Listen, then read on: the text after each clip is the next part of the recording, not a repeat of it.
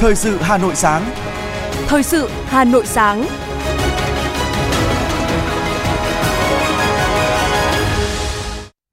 Kính chào quý vị và các bạn. Bây giờ là chương trình thời sự của Đài Phát thanh Truyền hình Hà Nội. Chương trình sáng nay, Chủ nhật ngày 8 tháng 10 có những nội dung chính sau đây. Đặc sắc nét văn hóa Nam Bộ trong ngày Tây Ninh tại Hà Nội. Hà Nội thúc đẩy thanh toán không dùng tiền mặt. 7.000 người bị lừa vì muốn mua thuốc của bệnh viện quân đội. Phần tin thế giới có những sự kiện nổi bật. Bộ Quốc phòng Nga tuyên bố đưa tên lửa Samad sản xuất hàng loạt đầu tiên vào trực chiến. Gần 800 người thương vong trong cuộc tấn công của Hamas vào Israel. Sau đây là nội dung chi tiết. Tối qua, chương trình nghệ thuật đặc sắc mang tên Hương sắc Tây Ninh nằm trong chuỗi sự kiện Ngày Tây Ninh tại Hà Nội được tổ chức. Với ba chương được dàn dựng công phu, chương trình mang tới cho khán giả thủ đô những nét đẹp văn hóa đặc sắc của mảnh đất Tây Ninh – Tới dự chương trình có các đồng chí giáo sư tiến sĩ Nguyễn Xuân Thắng, Ủy viên Bộ Chính trị, Giám đốc Học viện Chính trị Quốc gia Hồ Chí Minh, Phạm Quang Nghị, nguyên Ủy viên Bộ Chính trị, nguyên Bí thư Thành ủy Hà Nội, Nguyễn Văn Nên, Ủy viên Bộ Chính trị, Bí thư Thành ủy Hà Bí thư Thành ủy Thành phố Hồ Chí Minh, Nguyễn Trọng Nghĩa, Bí thư Trung ương Đảng, trưởng ban tuyên giáo Trung ương, Trần Lưu Quang, Ủy viên Trung ương Đảng, Phó Thủ tướng Chính phủ, Trần Hồng Hà, Phó Thủ tướng Chính phủ. Về phía Hà Nội có các đồng chí Phó Bí thư Thường trực Thành ủy Hà Nội Nguyễn Thị Tuyến, Chủ tịch Ủy ban nhân dân thành phố Hà Nội Trần Sĩ Thanh. Về phía tỉnh Tây Ninh có Bí thư tỉnh ủy, Chủ tịch Hội đồng nhân dân tỉnh Tây Ninh Nguyễn Thành Tâm, Chủ tịch Ủy ban nhân dân tỉnh Tây Ninh Nguyễn Thanh Ngọc. Phát biểu khai mạc, Chủ tịch tỉnh Tây Ninh Nguyễn Thanh Ngọc chia sẻ, Bên cạnh mục đích giới thiệu nét văn hóa nghệ thuật đậm đà bản sắc địa phương, chương trình nghệ thuật còn là lời cảm ơn của Tây Ninh tới người dân thủ đô nói riêng và cả nước nói chung đã góp sức xây dựng một Tây Ninh hiền hòa, giàu đẹp, phát triển như ngày hôm nay. Sau hồi chống khai mạc, khán giả thủ đô được chìm đắm trong chương trình nghệ thuật đậm bản sắc được xây dựng với ba chương Tự hào Việt Nam tôi, Tây Ninh, miền đất yêu thương, Tây Ninh, thanh thang đường mới, những tiết mục được giàn dựng công phu, đặc sắc, đưa khán giả thủ đô sống lại thời khắc những ngày tháng 10 lịch sử năm 1954 khi đoàn quân giải phóng tiến vào thủ đô, hay những tiết mục ấn tượng đưa người nghe du ngoạn về miền đất Tây Ninh đầy trữ tình, thiêng liêng và đậm đà bản sắc. Trong những ngày tháng 10 lịch sử, hương sắc Tây Ninh như một món quà tinh thần đầy ý nghĩa, thể hiện nghĩa tình sâu nặng, tấm lòng chân quý sự giúp đỡ của thủ đô Hà Nội đối với Tây Ninh trong công cuộc công nghiệp hóa, hiện đại hóa và hội nhập quốc tế. Thực hiện chương trình hoạt động đối ngoại nhân dân năm 2023, đoàn công tác của thành phố Hà Nội do Ủy viên Ban Thường vụ Thành ủy Nguyễn Lan Hương, Chủ tịch Ủy ban Mặt trận Tổ quốc Việt Nam thành phố làm trưởng đoàn đã thăm và làm việc tại Ireland trong hai ngày, mùng 6 và mùng 7 tháng 10. Cùng đi có Phó Chủ tịch Ủy ban Nhân dân thành phố Nguyễn Mạnh Quyền. Đoàn công tác của thành phố đã thăm và làm việc với văn phòng lãnh sự danh dự Việt Nam tại thủ đô Dublin, gặp gỡ cộng đồng người Việt Nam tại Ireland, đại diện Hội Người Việt tại Ireland, Hội Việt Ái, Hội Phụ nữ Người Việt, Hội Trí thức Việt Nam tại Anh và Ireland, đại diện sinh viên và nghiên cứu sinh Việt Nam đang học tập tại Ireland. Chia sẻ thông tin về tình hình kinh tế xã hội của thủ đô, tình cảm gửi gắm của Đảng bộ, chính quyền và nhân dân Hà Nội, Chủ tịch Mặt trận thành phố Nguyễn Lan Hương mong muốn văn phòng lãnh sự danh dự Việt Nam tại Ireland, phát huy vai trò cầu nối, tăng cường giới thiệu, quảng bá về đất nước, con người Việt Nam và thủ đô Hà Nội, góp phần làm sâu sắc hơn nữa tình hữu nghị giữa nhân dân hai nước. Thăm hỏi đời sống cộng đồng người Việt tại Ireland, trưởng đoàn công tác mong muốn bà con luôn chấp hành tốt pháp luật của nước sở tại, đoàn kết, giúp đỡ nhau, luôn hướng về Tổ quốc, giữ gìn và lan tỏa bản sắc văn hóa truyền thống tốt đẹp của dân tộc Việt Nam đến với bạn bè quốc tế. Trong khuôn khổ chuyến công tác tại Ireland, đoàn đã tới thăm trường Đại học Trinity và một số di tích văn hóa lịch sử, tham gia hoạt động giao lưu văn hóa do cộng đồng người Việt tại Dublin tổ chức.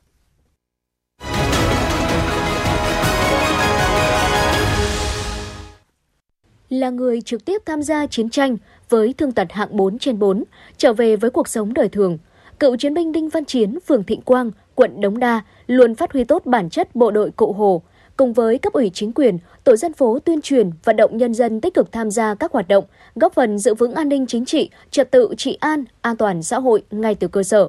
Những ngày này, cựu chiến binh Ninh Văn Chiến cảm thấy tự hào và trách nhiệm gìn giữ để Hà Nội mảnh đất ngàn năm văn hiến thêm đàng hoàng, to đẹp hơn.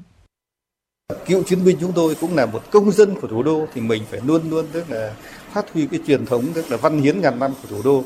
mà bản thân mình là trong cái, cái, cái hệ thống chính trị thì mình là phải tích cực tuyên truyền trong hội viên trong nhân dân để chấp hành những cái quy định của à, thủ đô. Hai nữa là cái khát vọng cháy bỏng của những cái năm chiến tranh là chúng tôi mong được hòa bình mong được xây dựng đất nước. Như bác hồ nói là xây dựng đất nước ta đoàn hoàng hơn to đẹp hơn. Thì chúng tôi chỉ suy nghĩ là xã hội ổn định à, đời sống nhân dân tức là ấm no và thủ đô văn minh tươi đẹp thế cũng là hạnh phúc và cũng là cái tri ân với những đồng đội đã ngã xuống và chúng tôi có trách nhiệm để gìn giữ. Còn đối với cựu chiến binh Dương Văn Dung, xã Dương Giá, huyện Gia Lâm, ông vẫn nhớ như in những ngày giải phóng thủ đô cách đây 69 năm. Đúng 6 giờ sáng, ngày 9 tháng 10 năm 1954, quân đội lại theo nhiều đường từ ngoại thành tiến vào nội thành chia làm nhiều cánh quân, tiến vào năm cửa ô chính rồi từ đó tỏa đi các nơi. Bộ đội ta tiến đến đâu, nhân dân ta đổ ra hai bên đường, phất cờ tung hoa, gieo mừng không ngớt. Cổng chào, khẩu hiệu dựng lên khắp các đường phố, cờ đỏ sao vàng rực rỡ trên khắp các tầng nhà. Đúng 16 giờ, ngày 9 tháng 10 năm 1954, những tên lính thực dân cuối cùng đã rút qua cầu Long Biên. Quân dân ta hoàn toàn kiểm soát thành phố. Sáng ngày 10 tháng 10 năm 1954, Ủy ban quân chính thành phố và các đơn vị quân đội nhân dân chia làm nhiều cánh lớn đã mở cuộc hành quân lịch sử vào Hà Nội.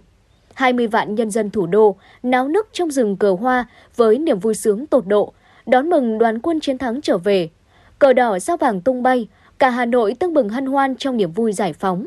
Chiều ngày 10 tháng 10, toàn thành phố hướng về thành Hoàng Diệu. Trên cột cờ, các đơn vị bộ binh, pháo binh, công binh, cơ giới tập hợp thành khối vuông nghiêm trang làm lễ chào cờ. Trên đỉnh cột cờ, quốc kỳ tung bay trước gió giữa nền trời thu xanh ngắt. Ngày giải phóng thủ đô đã mở ra một trang sử mới, mở đầu cho công cuộc xây dựng chủ nghĩa xã hội ở miền Bắc. Niềm vinh quang này không chỉ in đậm trong ký ức của ông. Những người chiến sĩ chúng tôi và niềm vui sướng hạnh phúc tốt đỉnh khi được tiến về giải phóng thủ đô, trái tim của cả nước với năm cờ ô đón mừng đoàn quân tiến về. Ngày ấy, cờ hoa rực rỡ khắp phố phường, người người rạng rỡ, ánh mắt nụ cười, đón mừng bộ đội của Hồ. Những cảm xúc thăng hoa trong ngày giải phóng thủ đô ùa về trong vẹn nguyên trong tâm trí của chúng tôi. Hà Nội, trái tim của cả nước, con người Hà Nội thanh lịch và tài hoa, luôn năng động, đang trên đà phát triển – cùng với đất nước và con người Việt Nam, cùng với bạn bè quốc tế, những người con của Hà Nội hôm nay đã và đang phấn đấu không ngừng để Hà Nội ngày càng xứng đáng là trung tâm kinh tế, văn hóa chính trị của cả nước, thành phố văn hiến và anh hùng.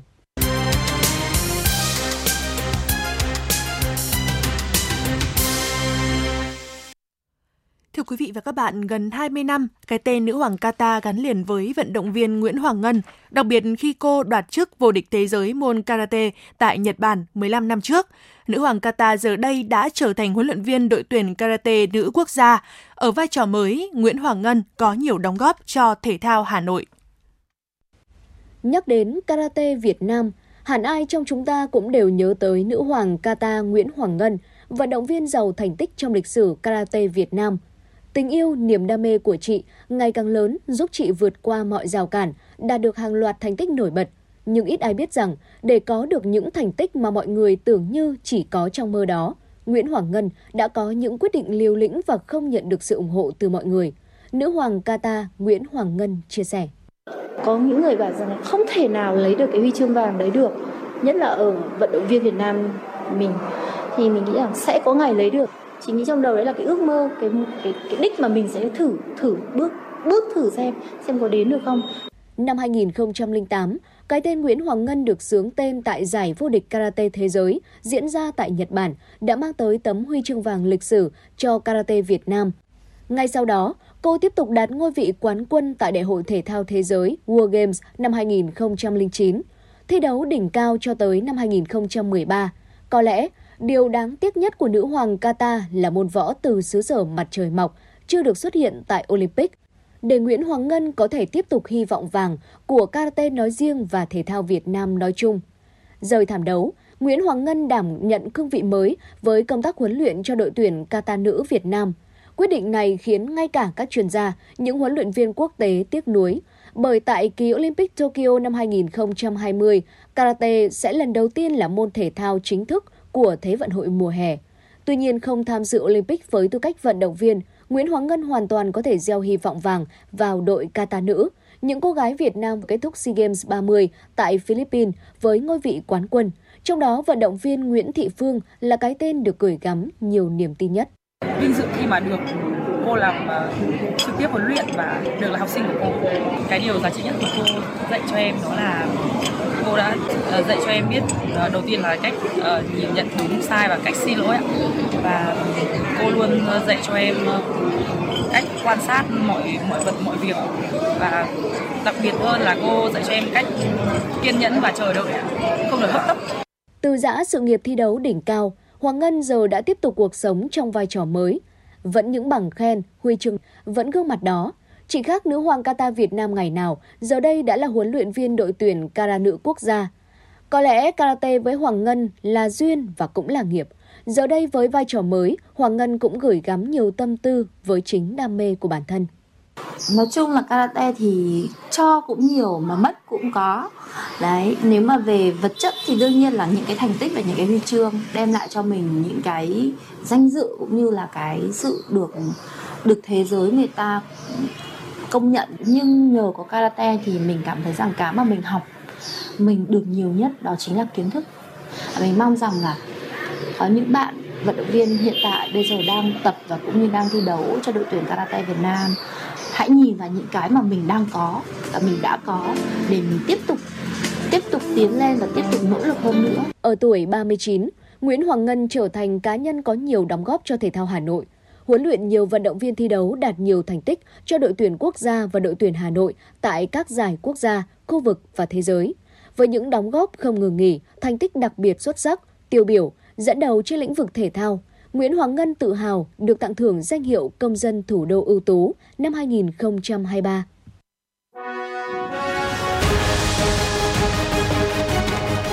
Thời sự Hà Nội, nhanh, chính xác, tương tác cao. Thời sự Hà Nội, nhanh, chính xác, tương tác cao.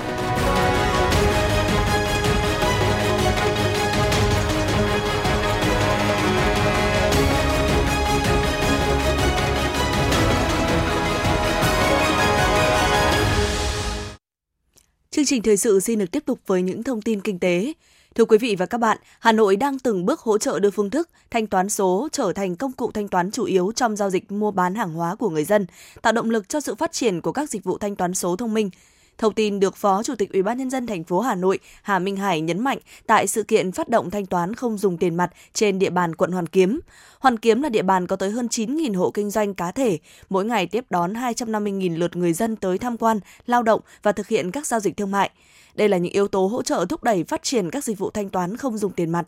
Sau hôm nay, quận sẽ chọn những tuyến phố đặc thù như phố đi bộ, phố sách, phố ẩm thực, một số trung tâm thương mại, chợ truyền thống để gắn biển công nhận tuyến phố không dùng tiền mặt, từ đó nhân rộng trên toàn địa bàn. Khẳng định thanh toán không dùng tiền mặt là xu thế tất yếu trong thời đại mới, Phó Chủ tịch thành phố Hà Nội Hà Minh Hải nhấn mạnh, việc triển khai tuyến phố không dùng tiền mặt là cơ hội giúp cho người dân tiếp cận nhanh hơn với các hình thức thanh toán tiện lợi hiện đại, qua đó từng bước hỗ trợ đưa phương thức thanh toán số trở thành công cụ thanh toán chủ yếu trong các giao dịch. Sự kiện này cũng nằm trong tiến trình xây dựng thành phố thông minh của Hà Nội,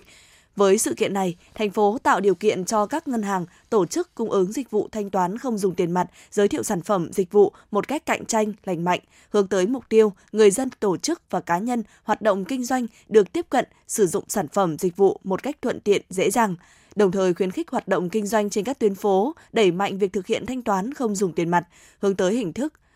hướng tới hình thành những tuyến phố văn minh.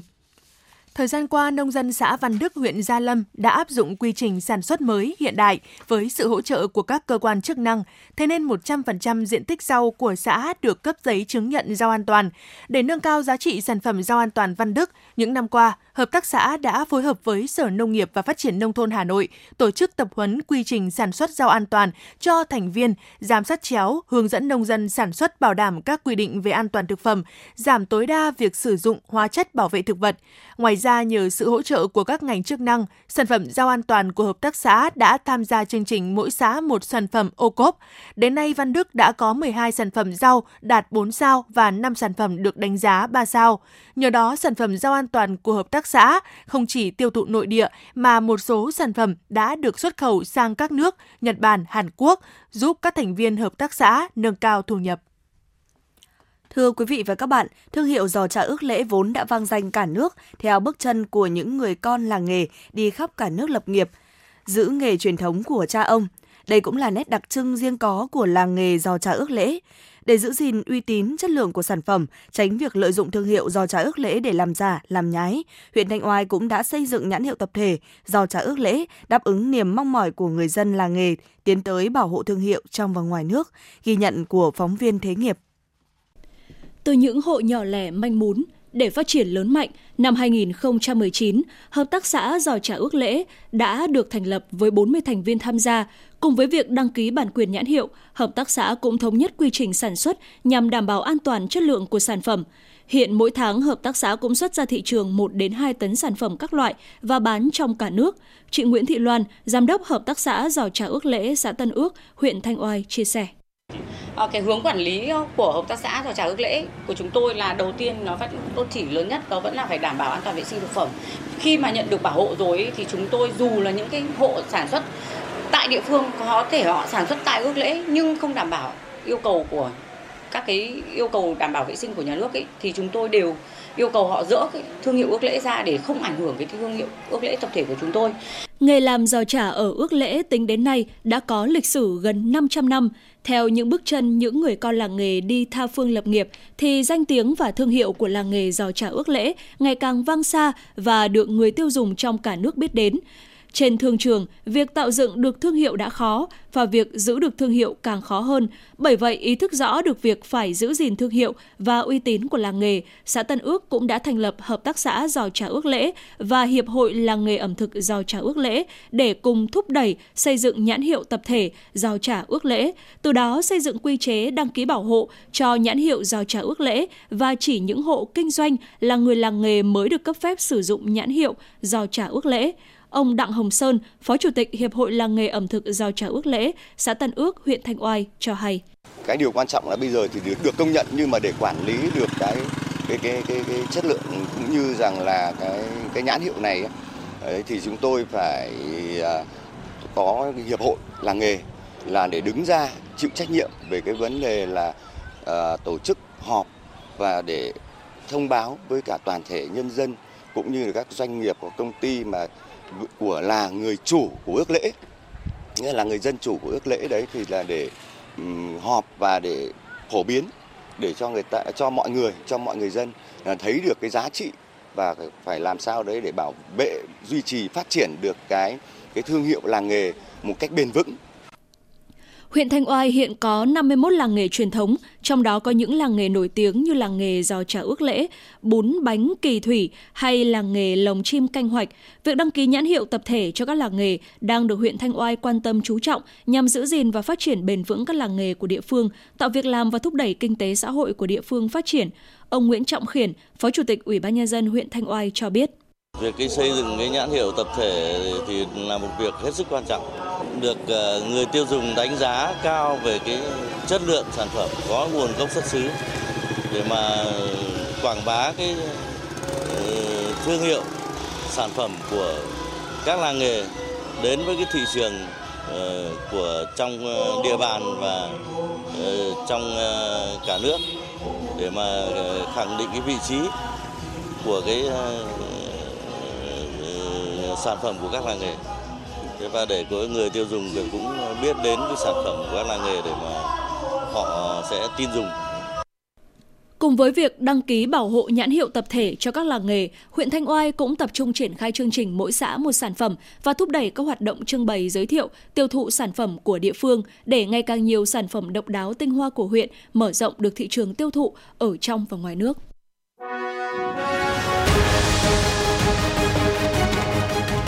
FM 90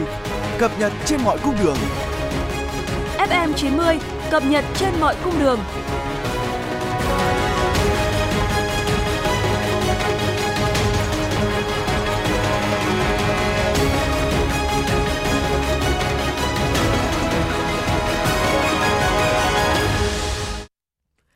Mời quý vị và các bạn nghe tiếp phần tin. Sở Lao động Thương binh và Xã hội Hà Nội vừa tổ chức hội nghị tập huấn Nghị định số 70 quy định về người nước ngoài làm việc tại Việt Nam và tuyển dụng quản lý lao động Việt Nam làm việc cho các tổ chức cá nhân nước ngoài tại Việt Nam. Phó Giám đốc Sở Lao động Thương binh và Xã hội Hà Nội Nguyễn Tây Nam cho biết, Nghị định số 70 của Chính phủ đã được Bộ Lao động Thương binh và Xã hội dành nhiều thời gian và tâm huyết để nghiên cứu sửa đổi nhiều nội dung theo hướng đổi mới, tạo điều kiện tối đa cho tổ tổ chức, các cá nhân có nhu cầu sử dụng lao động người nước ngoài. Các đại biểu đại diện tổ chức doanh nghiệp trên địa bàn thành phố tham dự hội nghị đã gửi tới đại diện cơ quan soạn thảo Nghị định 70 hơn 100 câu hỏi theo các nhóm vấn đề để làm rõ thêm một số nội dung đang gặp vướng mắc trong quá trình triển khai thực hiện đại diện các tổ chức doanh nghiệp đề xuất Sở Lao động Thương binh và Xã hội Hà Nội có văn bản đề nghị Bộ Lao động Thương binh và Xã hội có hướng dẫn thực hiện một số điểm vướng mắc nêu trên nhằm tạo sự thống nhất cao về nhận thức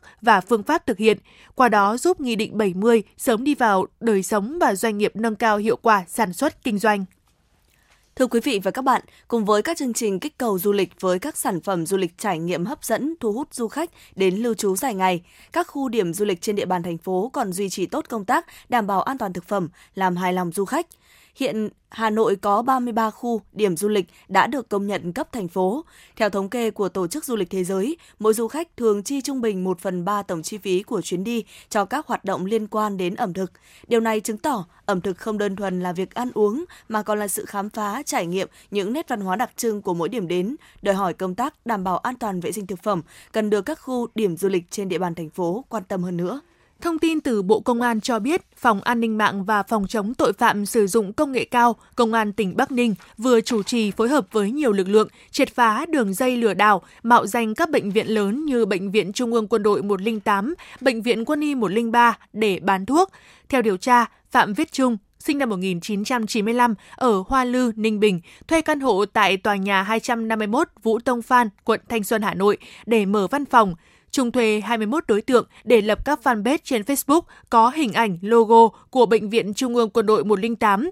Bệnh viện Quân y 103 nhằm thu hút những người bệnh có nhu cầu tìm hiểu chữa bệnh, để lại thông tin cá nhân, rồi gọi điện và tự xưng là bác sĩ của các bệnh viện quân đội để tư vấn và mời chào nạn nhân mua các liệu trình điều trị bệnh tiểu đường, huyết áp, để người dân tin mua, họ quảng cáo đây là sản phẩm thuốc, thực phẩm chức năng độc quyền do Bệnh viện Quân đội điều chế, sản xuất. Khi khách có nhu cầu sử dụng loại nào, các đối tượng đặt mua lại các sản phẩm của các hộ kinh doanh thuốc đông y ở huyện Ba Vì, Hà Nội, rồi lừa bán với giá cao hơn gấp nhiều lần giá nhập vào. Kết quả điều tra bước đầu xác định, từ tháng 5 năm 2022 đến nay, Trung và đồng bọn đã chiếm đoạt tổng số tiền gần 50 tỷ đồng của hơn 7.000 bị hại trên toàn quốc – Quá trình khám xét, cơ quan công an thu giữ trên 3.400 hộp sản phẩm khác nhau và nhiều giấy tờ, tài liệu, con dấu, đồ vật khác có liên quan. Hiện nhà chức trách đã khởi tố vụ án, khởi tố bị can, bắt tạm giam 22 đối tượng về tội lừa đảo, chiếm đoạt tài sản,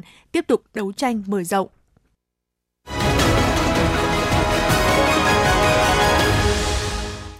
Quý vị và các bạn đang nghe chương trình thời sự của Đài Phát thanh Truyền hình Hà Nội. Phần tin thế giới sẽ tiếp nối chương trình. Bộ Quốc phòng Nga tuyên bố những tên lửa đầu tiên của hệ thống tên lửa chiến lược Samad sẽ được đưa vào trực chiến trong tương lai rất gần sau khi quá trình sản xuất tại nhà máy Kramas hoàn tất.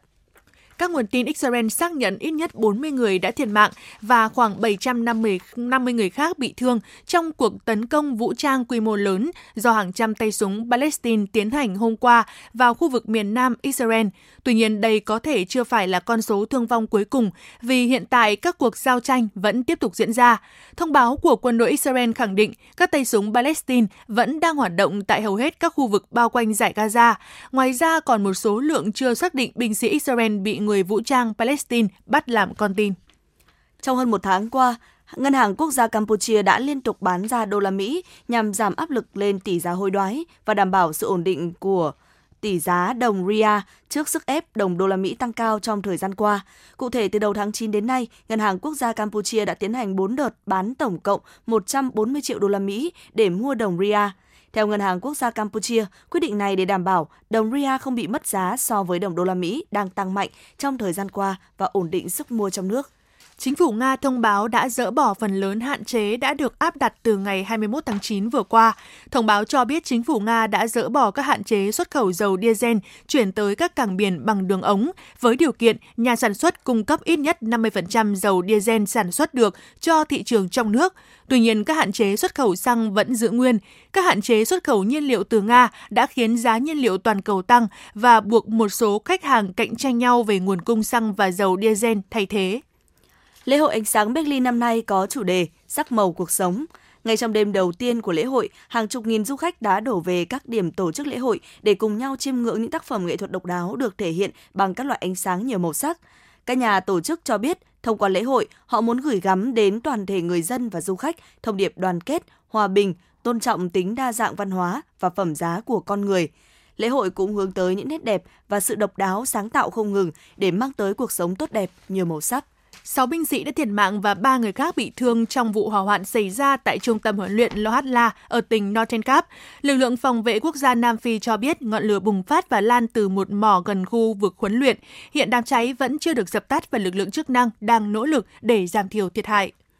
Theo một quan chức của cơ quan quản lý thảm họa tại Afghanistan, ít nhất 15 người đã thiệt mạng và 40 người khác bị thương trong trận động đất với độ lớn 6,3, kèm theo dư chấn mạnh làm rung chuyển miền Tây nước này trong ngày 7 tháng 10. Con số người thương vong được cho là có thể còn tăng lên trong bối cảnh có nhiều báo cáo về việc người dân bị chôn vùi dưới các tòa nhà bị sập. Hồ Lohanak ở bang miền núi phía đông bắc Sinkim ngày hôm thứ Tư đã tràn bờ sau khi một đám mây khổng lồ gây ra mưa xối xả và tuyết lở lũ lụt lớn trên sông Testa, khiến ít nhất 42 người đã thiệt mạng và gần 150 người mất tích. Đây là một trong những thảm họa tồi tệ nhất trong khu vực trong hơn 50 năm qua. Trận lũ này là thảm họa mới nhất trong một loạt các hiện tượng thời tiết cực đoan trên toàn bộ dãy Himalaya, với nguyên nhân được các nhà khoa học xác định là do tác động của biến đổi khí hậu.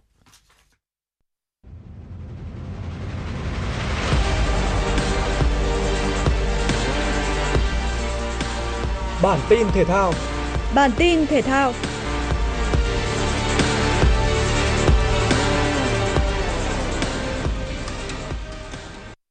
Theo thông báo của FIFA, ba quốc gia là Uruguay, Argentina và Paraguay sẽ tổ chức 3 trận khai mạc của World Cup 2030. Lý do các trận khai mạc được tổ chức ở Nam Mỹ là nhằm kỷ niệm 100 năm kể từ khi giải đấu lần đầu tiên được tổ chức ở Uruguay. Theo chia sẻ của huấn luyện viên trưởng đội tuyển Anh Gareth Southgate, Việc tổ chức giải đua ở ba châu lục khác nhau sẽ ảnh hưởng lớn đến thể trạng của các cầu thủ. Cụ thể, các đội tuyển có trận đấu tại khu vực Nam Mỹ sẽ phải di chuyển một quãng đường dài để đến nước chủ nhà chỉ để thi đấu một trận.